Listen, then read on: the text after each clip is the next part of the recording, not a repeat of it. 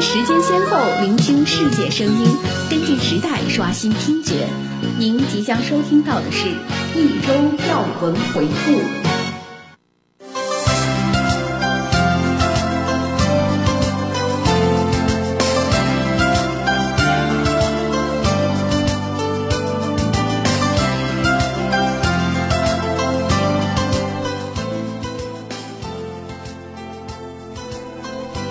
Hello，各位听众朋友们，下午好！今天是二零一九年九月十六号，星期一。欢迎收听今天的热点追踪，我是主播思甜，我是杨旭。那么，首先让我们来关注一下国内方面的消息。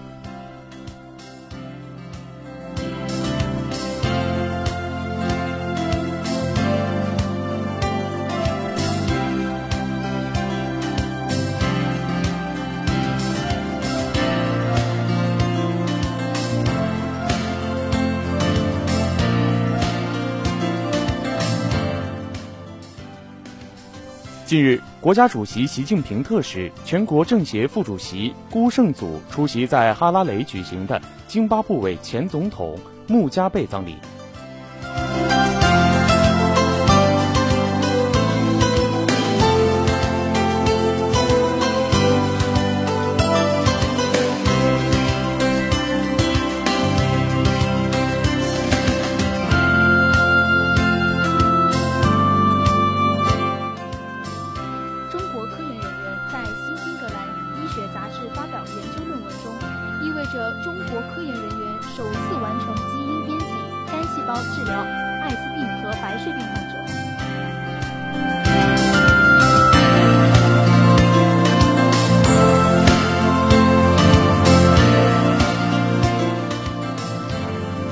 近日，《求是》杂志发表习近平总书记重要文章，在庆祝全国人民代表大会成立六十周年大会上的讲话。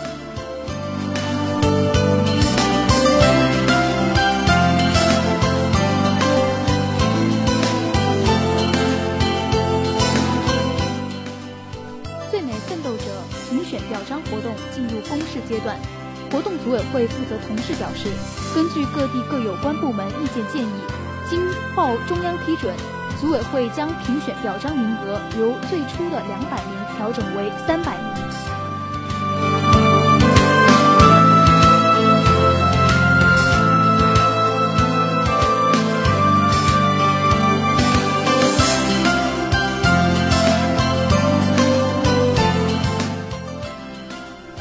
中秋节假期，全国安全生产和自然灾害形势评委。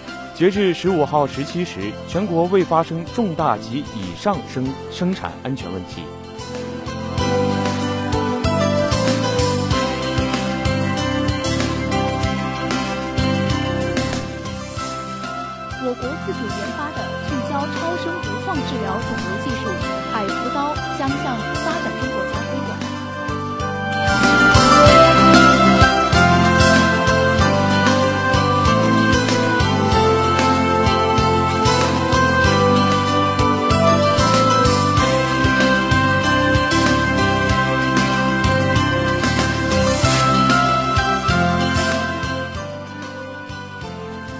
将印发近日修改后的《中国共产党党内法规制定条例》《中国共产党党内法规和规范性文案备案审案规定》和新制定的《中国共产党党内法规执行责任制规定》。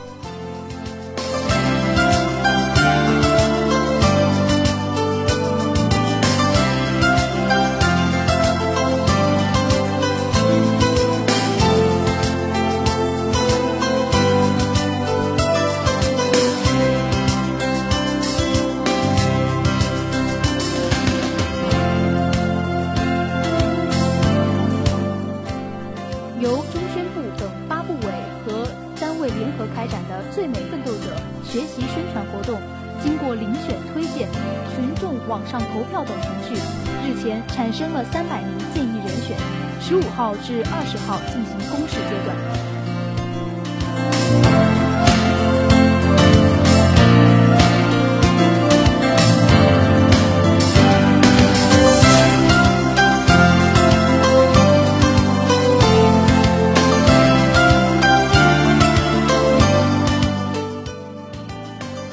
日前，香港各方正就应对房价高企、土地供应短缺等问题集思广益，凝聚共识，支持特区政府改善香港民生，并积极建言献策。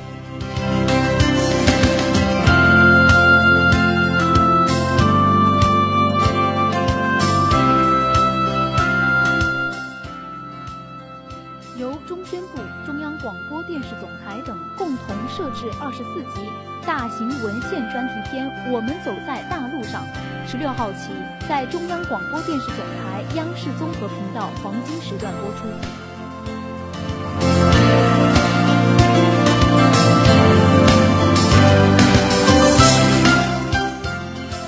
下面让我们来关注一下国际方面的消息。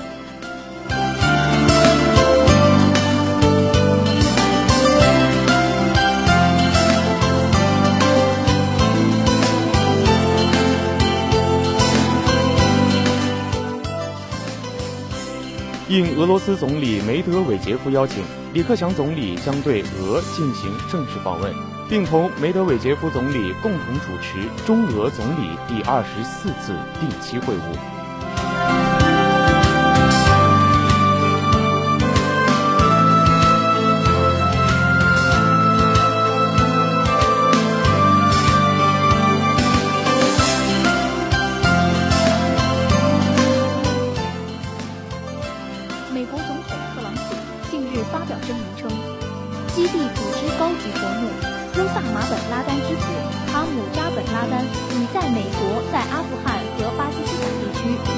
一次反恐行动中被袭击。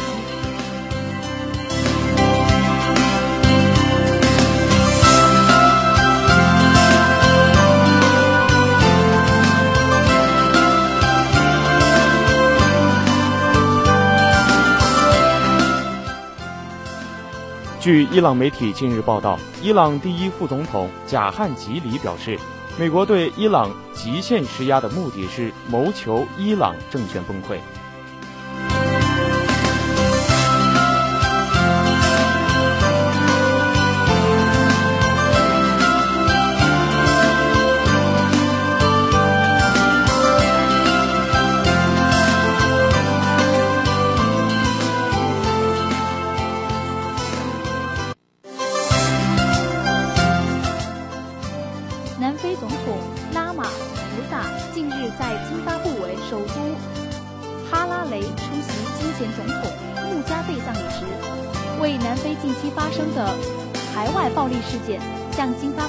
非洲国家的受害者致歉，表示南非政府将采取措施，确保类似事件不再发生。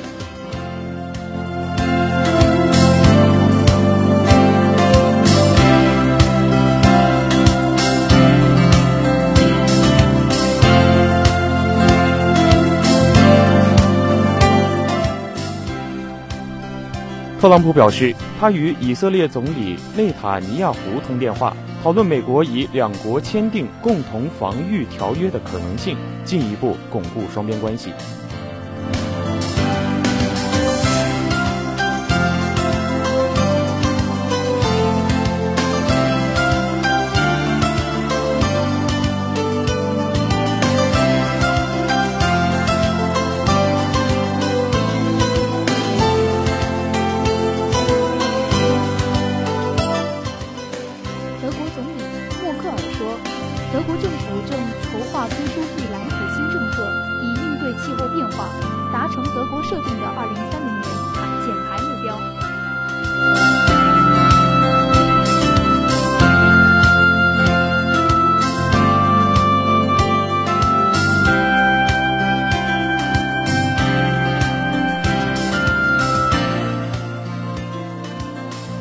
美国下一代火星车火星2020近日顺利完成首次旋转测试，以确定其重心。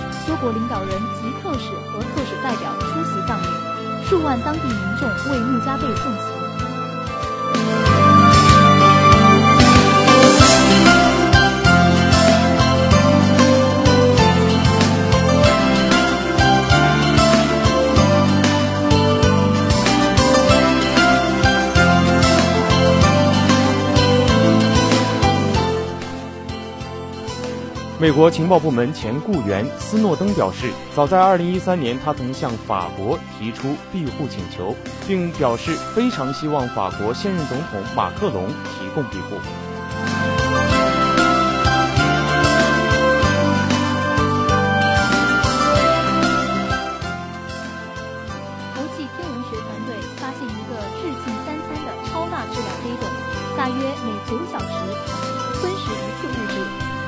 失掉的物质大约相当于四个月球。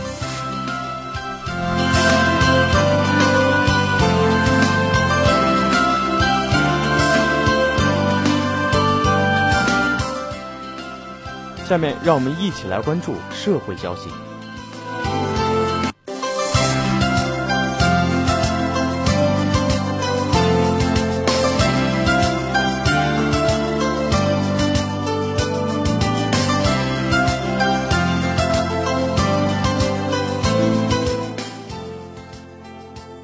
四川绵阳近日暴雨，道路被淹，一待产孕妇被困。消防人员接警后，为保证安全，冒雨用担架抬了两个小时，将孕妇转移到了医院。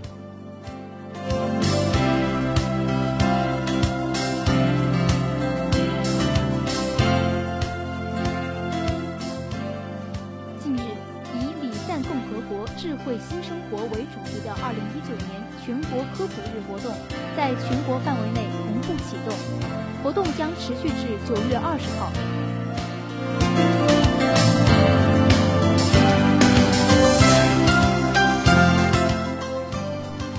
今年上半年，深圳再次交出一份亮眼的成绩单，GDP 增速达到百分之七点四，继续保持良好的势头。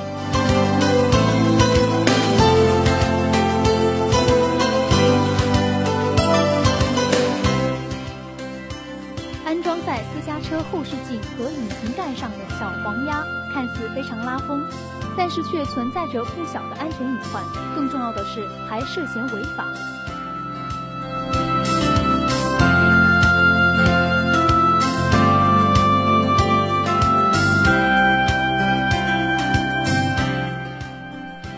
前，山西印发意见，到二零二二年推动建成五 G 基站三万个，实现全省重点区域全覆盖。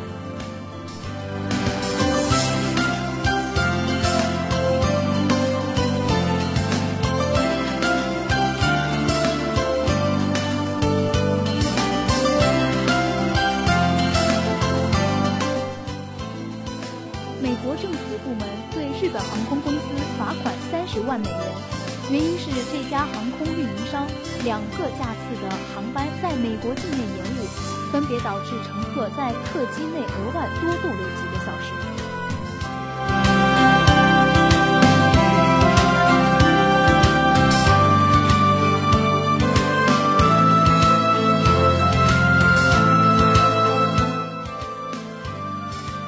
截至目前，北京市一公顷以上湿地的总面积达到五点一四万公顷。计划至“十三五”期末期，北京市将完成恢复湿地八千公顷，新增湿地三千公顷。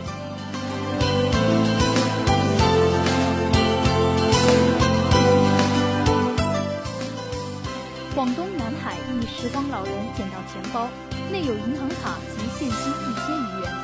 原地等待未果后，他步行一点五公里来到派出所，将钱包交给门卫后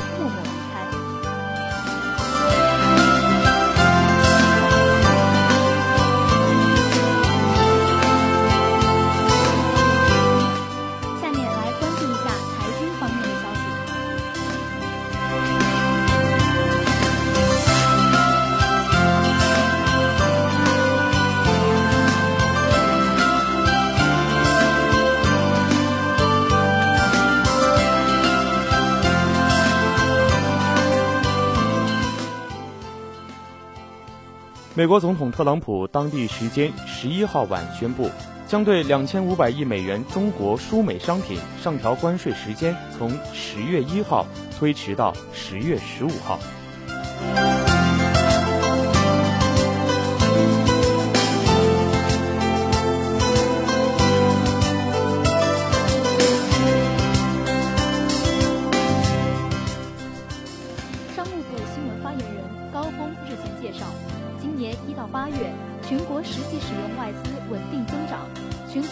立外商投资企业两万七千七百零四家，实际使用外资六千零四十点四亿元人民币，同比增长百分之六点九。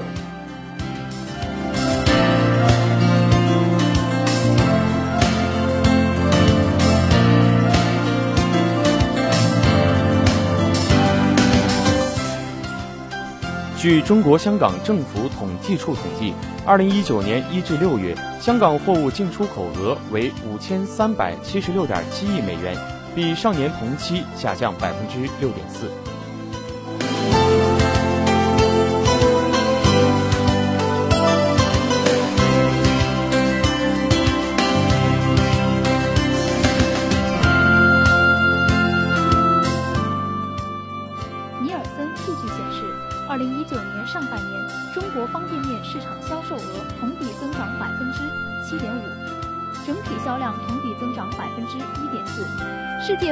协会预测，二零一九年中国方便面销量有望持续在四百亿份以上。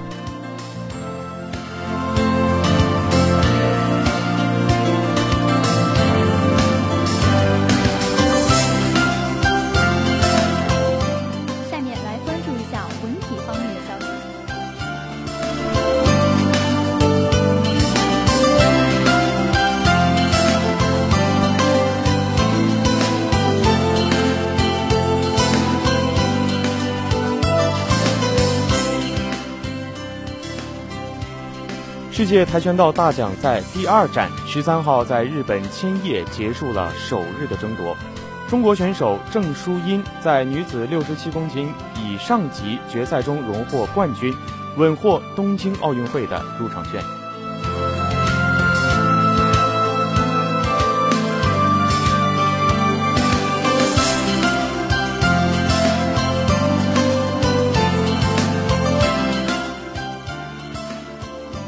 在日本横滨举行的2019年女排世界杯赛中，中国队3比0战胜韩国队，赢得开门红。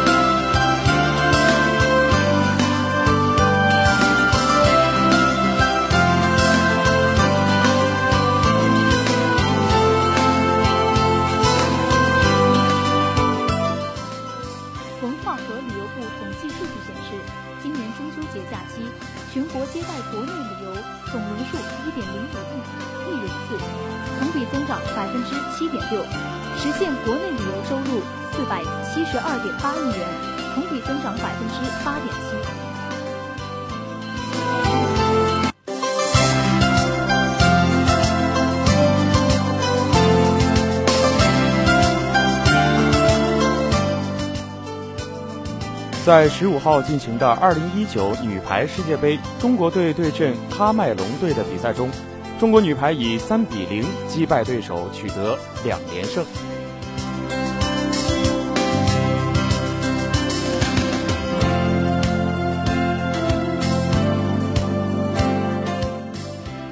在北京举行的二零一九年国际篮联篮球世界杯决赛中。西班牙队以九十五比七十五战胜阿根廷队，夺得本届世界杯冠军。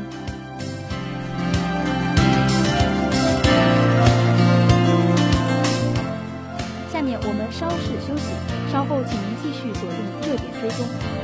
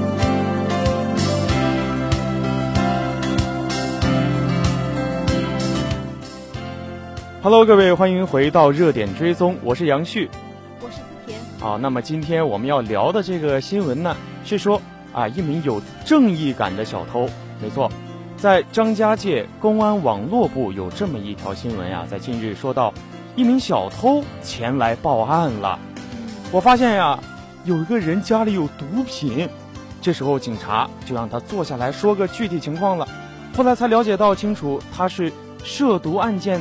该男子入室盗窃时偶然撞破的，你说巧不巧？这个，对呀。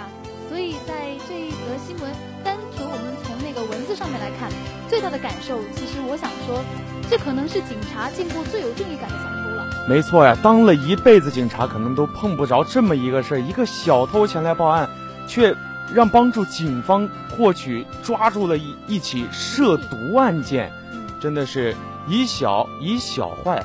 圆了大坏呀，真的是。其实啊，这个就是相对来说，就是我们所提的正义感。哎，对，没错，正义感。小偷的这个行为和职业，他本来就是不对的。但是，当他愿意去冒着自己去被抓的风险去举报了这个涉毒案件，这个呀是咱们对，没错，竖一个大拇指给他。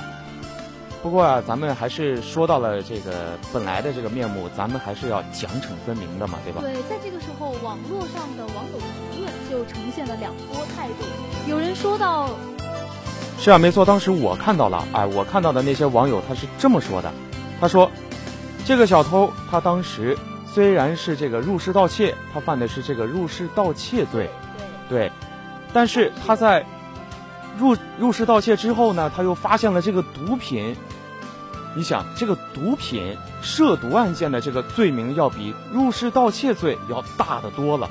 嗯你想，有些网友就说了呀，就说这个入室盗窃罪这么小，那个毒品罪那么大，这个两个是不是可以给他抵消了呢？让这个呃这个小偷，没错，让这个小偷。网友是直接说的是不让他受到任何惩罚，因为他受到的这个罪行远远比那个涉毒案件要小得多得多。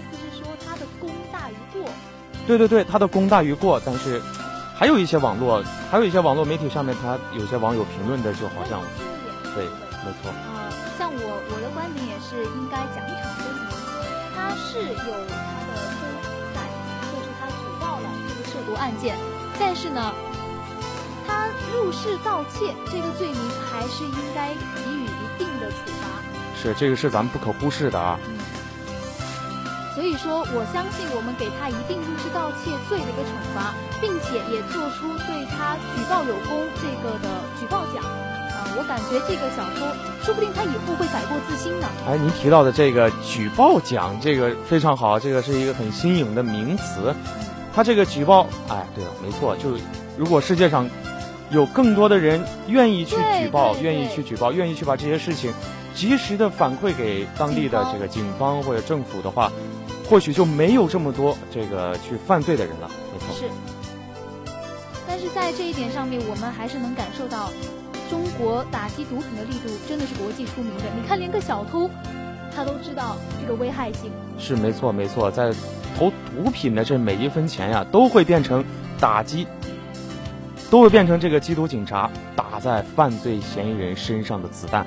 哎，思田，这个你说到这个咱们中国的这个打击毒品的力度啊。我不知道有一个电影你有没有看过？我相信好多听众应该都有看过这个电影。你要来聊的应该是《湄公河行动》吧？你真的是一个中华影剧影这个中华影视小库啊！真的是。不然怎么跟你一起聊这样的事件呢？哇，不要抬举我好不好？是啊，咱们这个《湄公河行动》当时就讲了这个三角洲的毒品贸易。我觉得这个就是咱们中国最最典型、最典型、最。示范性的一个电影，就包含这个咱们毒品打击这方面。对，这部电影上映之后，也确实是能让我们感受到中国在打击毒品上面会更加设定更严厉。规范的是没错，没错，没错。在咱们国家呀，其实分的还是蛮清楚的。比如说涉毒和贩毒、吸毒，它的概念都是不一样的。对，没错，不一样。你的吸毒呢，还有你的涉毒，罪名可能就没有你贩毒概念那么大，它的罪名是更大的。我觉得，啊，还是呼吁咱们这个广大的听众啊，在面对毒品的诱惑的时候，还是应该守住自己的手，守住自己的鼻，守住自己的嘴。我们有一句话嘛，防毒反毒，人人有责。没错，人人有责，让咱们一直前进在防毒贩毒的、防毒反毒的这个呃道路上。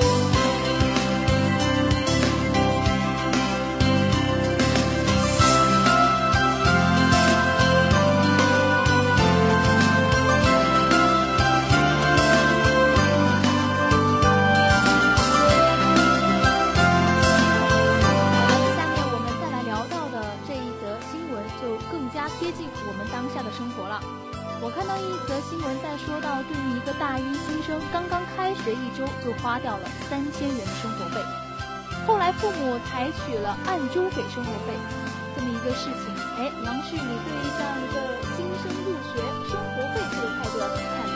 我觉得我太穷了，我觉得我太穷了。大一新生一周就花掉了三千块钱，哎，概念啊？就是啊，你比如说三千块钱吧，一周是七天，你三千除以个七，这个我都不敢想，你这一一天就得花掉几百，这一天就花掉几百。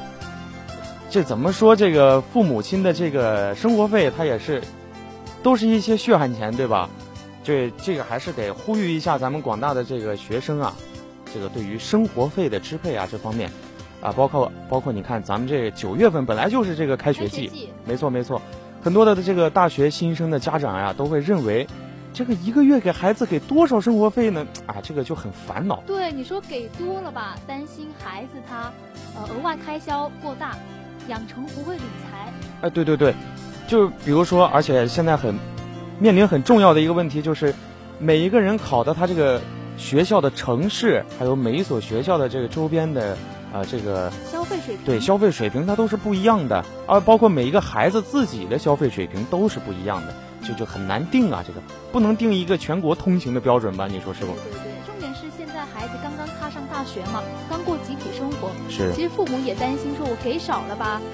呃，你要是呃比不上别人，或者说生活上受了哪些委屈，吃不好，这也是父母在考虑的一个。是没错，而且现在有很多的家庭里面，这孩子呀，就是好多都是独生子，这好家伙，这一独生子，这就跟一个宝贝疙瘩一样，这恨不得恨不得就是，哎呀，这个捧在手里啊，都怕捏碎了；这个含在嘴里都怕化了。这种哎，真的。让他生活。是是是，而且怕受委屈了。就比如说我。比如说，哎，不要用不要用这种言语来攻击我嘛！真的是，我也是来自这个很远的地方嘛，对吧？我是从这个咱们中国的最北边跑到了咱们这个，呃，广东海洋大学，跑到最南边了。好了，就打到这儿了。其实这个大学生啊，就是一提到这个生活费如果不够，他该怎么办？其实有很多办法呀。在在这儿，咱们就提醒一下大家，这个。哪一个是不正确的？对，因为在大学当中，总会听到一些新闻，对，关乎到贷款。对，没错，你这一说，这就是一个很严重的问题。咱们钱不够花了怎么办呢？校园贷呀，还有比较呃大家都知道的这个裸贷呀之类这种，这要比较敏感的这种贷款呀。其实近些年这个大学生这个校园贷，然后各地去贷款这个事件层出不穷。是没错，甚至有的已经荒废了学业呀，这个是真的荒废了学业，耽误人生啊。这个案例已经是。这是数不胜数了，给的太多了，这个是，所以我们在这里也是开学季嘛，想要向刚刚步入大学的新生们说，呃，我们还是要端正我们的消费态度。是是是，哎，思甜，啊，你在平常这个关于理财方面有没有什么一些好的建议或者好的方法？我自己是觉得，我们上了大学了，一定要有理财的观念。所以我不会一次性把我所有的钱集中在某个地方。我觉得蛮建议大家一个做法是，支付宝里面有一个心愿单。支付宝。嗯，对，你可以设定一个类似于一年一次旅游这样的一个项目，然后定期你的会打定期的钱到你这个心愿单里面，这样子你也能够变换的给自己存一笔钱。哇，你这个方法也是，我都没怎么听说过，这个就可以去。了解一下，哇，就是呃，比如说，就是相当于把钱存在了一个就是你平常花不到的地方，是吗？对，就是比如说你的生活费有两千块钱，嗯，那你每个星期会从你两千块钱里面打个一百块钱到你的心愿单里面去。哦，这个一这一百块钱就存下来，就动不了了。对对对。哇，这个钱就攒下来了，是吗？是的，是的。那你说的是不是就是攒钱呢？对呀，会理财嘛，不能一次性全部花完的。是是是，哎，这个这个方法非常好啊！就希望咱们听到这次广播的这个小伙伴们呀，能够吸取咱们思田的这个美妙、精美，就非常 beautiful 的这个建议，就学会学会理财，学会攒钱。这个攒钱呀，其实我也觉得，在应急的时候，它真的能给你很大的帮助。对，包括你生活费，呃。家庭富裕啊，家庭比较富裕的这个同学来说啊，你可以抽出一点儿，然后攒下来。然后，比如说家庭情况并不是那么好的，你在大学如果有兼职呀之类的，这挣下来的工资你可能嗯真的花不完，然后你就可以把它们都攒下来。是的，因为我能想到大学生嘛，大家都会想着要去创业，那这个时候。呃，你能不向家里人开口，能在你平常生活中积积攒下一点属于自己的基金，创业基金，我觉得是非常好的。是的，其实呃话是这么说了，其实，呃面对许多这个新生的这个同学来说，咱们这个九月份的这个开学季面临了中秋节、国庆节，对，没错，还赶了什么九幺九呀之类的这些购物狂欢节。对对。其实大家的这个消费。也是情这个，如果消费的过多的话，也是情有可原的，也是情有可原的，因为大家毕竟都是生活在这个大学，大学生活本来就是一个社交圈，对社交圈，本来就是应该去稍微投点资金进去，交更多的朋友，学会更多的事情，我觉得还是可以理解的，对，还是可以理解的。但是咱们还是说归说，道归道，咱们这个最终的目的呢，还是希望咱们同学们能够。学会理财，学会攒钱，哎，对，也不说攒钱吧，就是学会理财。但我觉得最起码不要提前消费。哎，是是是，哎，现在你一说到这个提前消费，比如说什么贷款就不用说了，比如说现在比较盛行的花呗。对。啊，花呗，有我看到我看到真的有些同学真的一个月，他能能欠到一万多块钱。这都能花到啥呀，大学生？就咱也不是这么说，主要是。替大家考虑吧，真的，你这个月欠一万，你下个月怎么还这一万呢？对吧？这个资金它本来就是一个周转性的东西，你如果这一个月搞太多，下一个月真的是回不来的情况下，这就很难，这就导致了很多大学生去贷款了。真的，如果裤兜里真的没有去还这个钱的这个本事的话，真的得去贷款了。这一下就引发了这个比较恶性的这个循环。是的，是的，所以我们今天的这一则新闻也是想要。告诉大家要懂得去规划，懂得去安排自己的消费，然后养成良好的消费习惯和观念，这将会让你受益终生。是的，是的，没错。当然，大家也要结合自己家庭的经济情况，还有结合自己的这个消费习惯呀，这个适度适度适量的进行消费。嗯，那么以上就是今天热点追踪的全部内容了。想要了解更多的资讯，可以关注我们的微博、微信公众号。好了，那么今天就是咱们的热点追踪就全部结束了。我是今天的主播杨旭，我是我们下期节目再见，拜拜。